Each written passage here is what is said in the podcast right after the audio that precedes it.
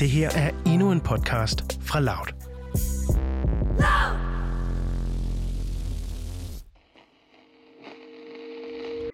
Euh, il y a aujourd'hui des policiers et des gendarmes qui sont constamment menacés dans leur vie personnelle. I dag bliver politifolk og gendarmer konstant troet i deres privatliv. Man opfordrer til at voldtage kvindelige politibetjente og gendarmer, som er i tjeneste, for eksempel. Den franske indrigsminister Gérald Darmanin, en 38-årig mand med et kort, mørkt hår, der har grå stridende spidser, sidder i et meget coronavenligt radiostudie i den franske hovedstad Paris. Des policiers qui sont reconnus parce que leur image a été diffusée. Betjente bliver genkendt, fordi billeder af dem bliver sendt rundt. Og her taler jeg ikke om journalister, men om helt almindelige mennesker, som på gaden videofilmer en betjent eller en gendarm, der er på arbejde, og nogle gange endda, når de ikke er i tjeneste. Gerald Damnon er iført et fejlfrit sort jakkesæt, en hvid skjorte uden en rynke og et velbundet sort slips. Og han sidder og gestikulerer afmålt med den ene hånd for at understrege sine pointer. Où on met euh, sur Internet, parfois on leur dit venez nous récupérer en MP, en message privé. Euh, Man smider beskeder på nettet. Nogle gange skriver man, henvend dig en privat besked, hvis du vil have adressen, telefonnummeret eller nummerpladen på en betjent eller en gendarm. Jeg har oplysningerne. Hvis du vil hævne dig på en strømmer, så gør det. Indrigsministeren er i studiet for at tale om et lovforslag, som regeringen har fremsat. Et lovforslag, som skal beskytte landets politifolk. Donc nous devons, je dois protéger ceux qui nous protègent. Vi bør, og jeg bør, beskytte dem, som beskytter os. Artikel 24 handler om ikke at svigte de politifolk og gendarmer, som udfører et ekstremt svært arbejde.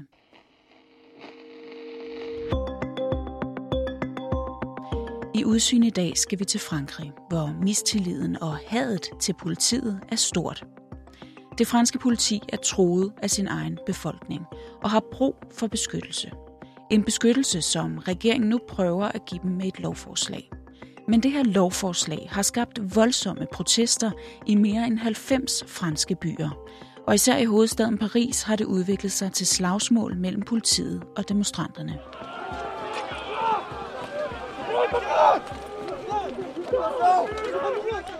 Men det, der er virkelig interessant her, det er, at det her lovforslag har fået selv helt almindelige franskmænd til at gå på gaden og råbe overvågningsstat og fascistisk styre.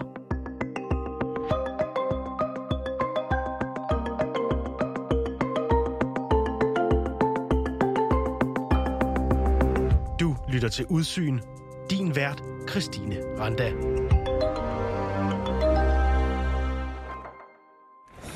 Trouve ça absolument anormal, ce qui se passe. Jeg mener, det er helt uden for normalen, det der sker. At det er et angreb på vores fundamentale frihedsrettigheder. Jeg har oprørt.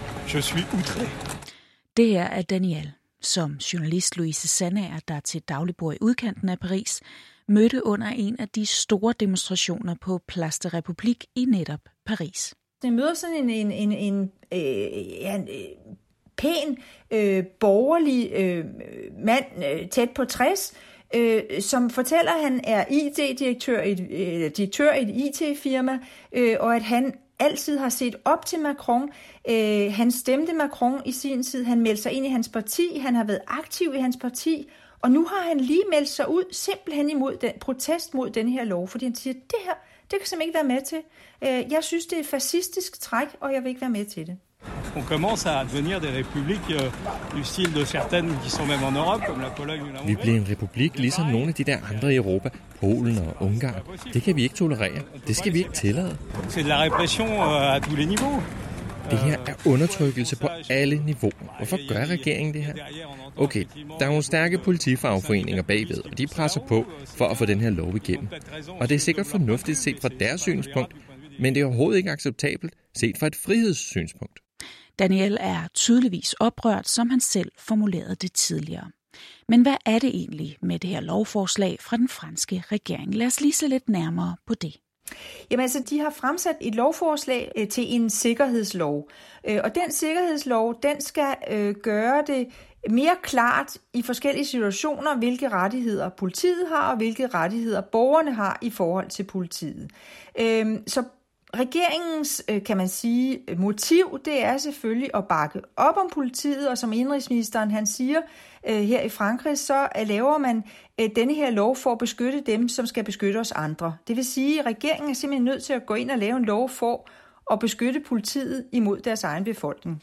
Og det har man tænkt sig at gøre ved hjælp af en række paragrafer, hvor især den ene af dem har vagt stor harme og bekymring hos befolkningen. En af de paragrafer, der har skabt vild modstand, det er for eksempel, at netop borgerne fremover ikke må filme politiet i den slags situationer. Det må de sådan set gerne, hvis de bare vil tage øh, optagelsen med hjem, men de må ikke lægge den på nettet. I hvert fald ikke, hvis de har dårlige intentioner. Det er det, der står i loven, og det bliver jo rigtig gråt område for, når, hvornår har man dårlige intentioner. Øhm, og der kan man sige, øh, så bliver det pludselig op til en dommer øh, at vurdere, og hvis et menneske, hvis en almindelig borger har for eksempel fanget politiet i at lave politivold, øh, jamen så kan det ende med, at det faktisk er den borger, der har postet det her på de sociale medier, som kommer i spjældet, og ikke politiet. Øh, det er i hvert fald det, som øh, modstanderen den her lov, de går ud og siger. Og kritikken mod netop den her del af lovforslaget er ikke blevet mindre efter at en i den her sammenhæng meget sigende og relevant video ramte de sociale medier. Øh, den her lov var lige blevet fremsat øh, og var blevet førstebehandlet, øh, og så er der fire politibetjente i Paris, som trænger ind i hos en sort musiker i hans studie, fordi de mener, han har gjort noget, og overfalder ham og banker ham. Og bagefter hævder politiet, at det var ham, der var voldelig. Der var bare lige det, at der faktisk var et menneske i hans studie, som filmede hele den her situation, så det blev selvfølgelig lagt på nettet og blev offentliggjort, at det slet ikke var ham, der var voldelig, men politiet, som havde banket en fuldstændig øh, øh, uskyldig mand, der ikke havde gjort noget som helst. Og det er klart, at det blev et enormt godt eksempel på, Jamen altså, hvis nu det her ikke var blevet bragt, så var det faktisk musikeren, øh, der var endt bag trammer, og ikke politiet. De fire politifolk er nu selvfølgelig blevet suspenderet og, og bliver sigtet for vold. Men det var de aldrig blevet, hvis ikke der var nogen, der havde kunne dokumentere det. Og det er netop sådan nogle videoer her, der har fået mange franskmænd til at miste tilliden til politiet i første omgang. For den her video står ikke alene.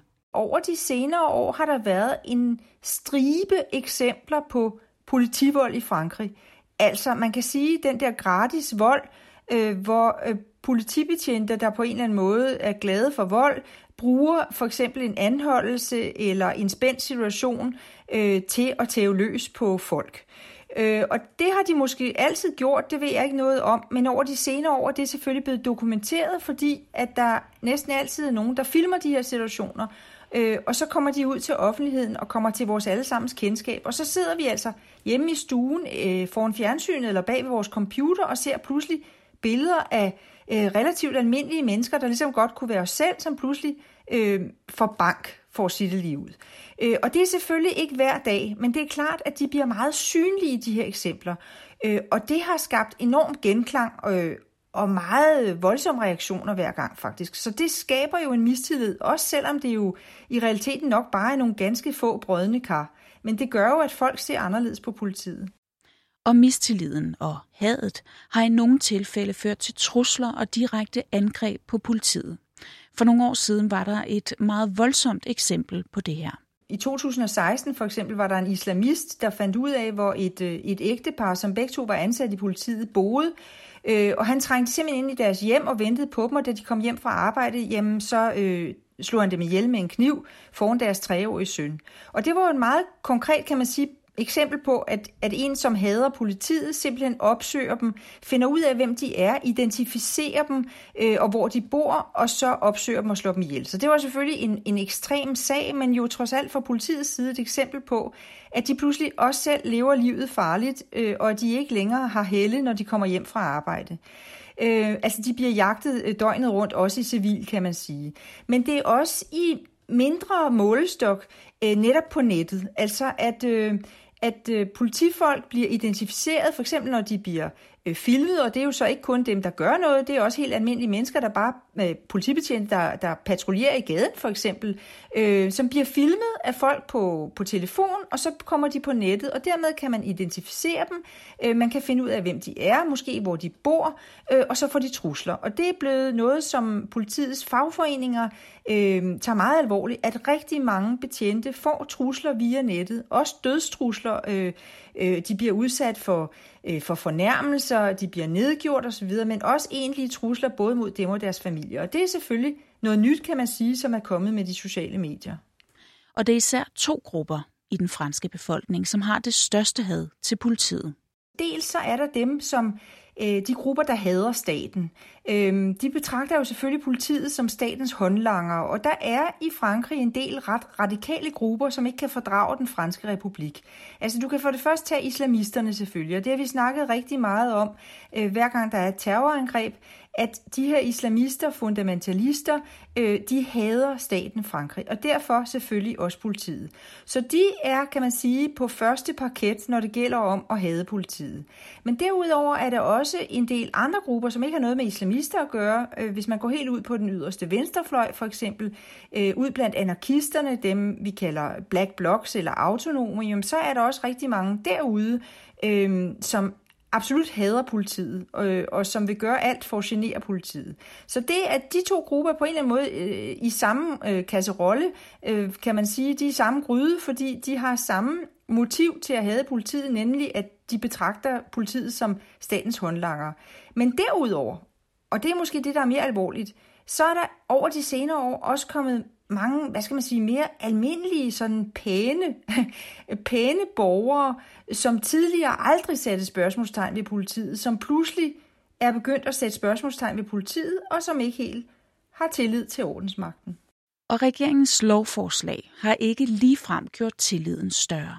Euh, moi, ce qui me fait extrêmement peur dans cette loi, c'est la surveillance sans qu'on s'en aperçoive, qui, qui est omniprésente avec les drones.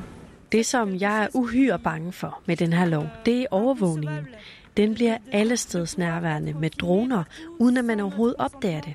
Jeg synes, det er helt ubegribeligt at forestille sig, at man kan blive filmet, uden at man har givet lov til det.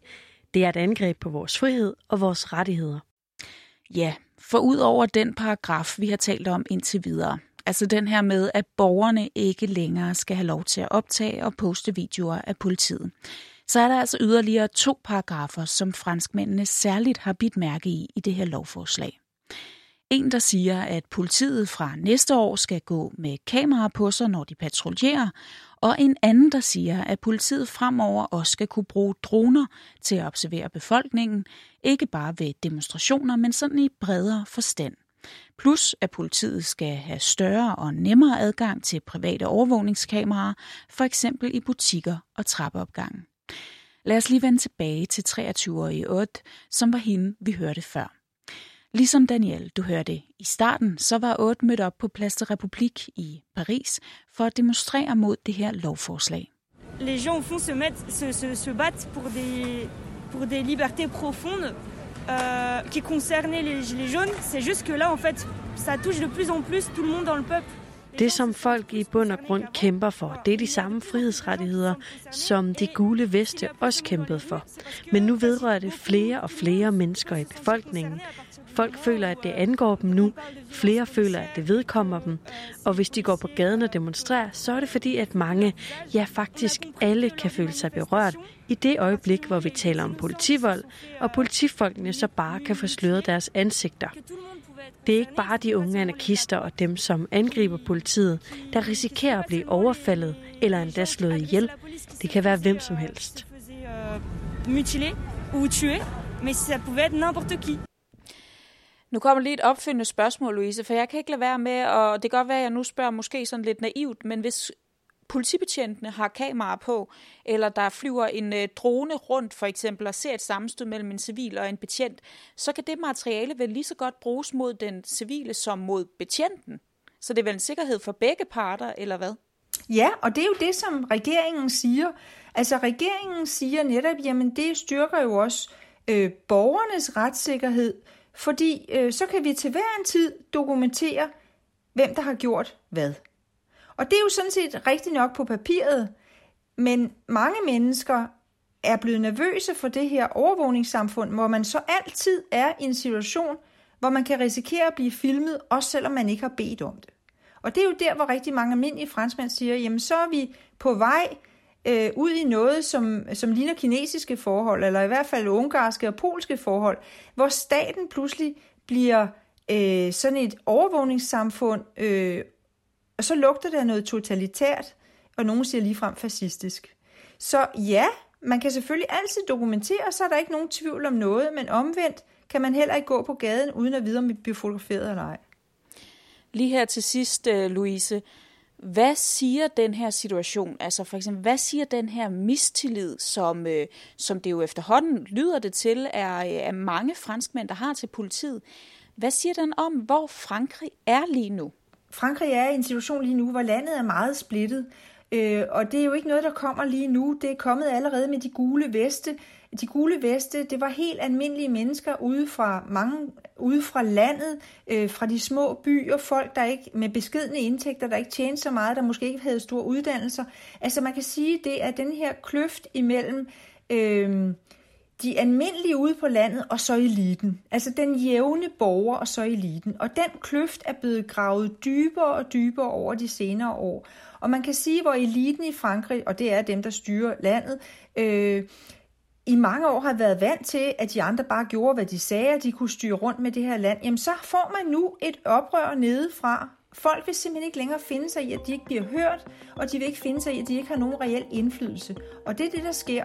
Øh, og det er jo også derfor, at politiet så pludselig i virkeligheden, måske nogle gange uretfærdigt, øh, bliver set som sådan et symbol på den der elitære stat, som man for alt i verden øh, måske ikke vil have nedbrudt, men i hvert fald vil have lavet om og have, have nogle større rettigheder, og man vil ses, man vil simpelthen ses og høres.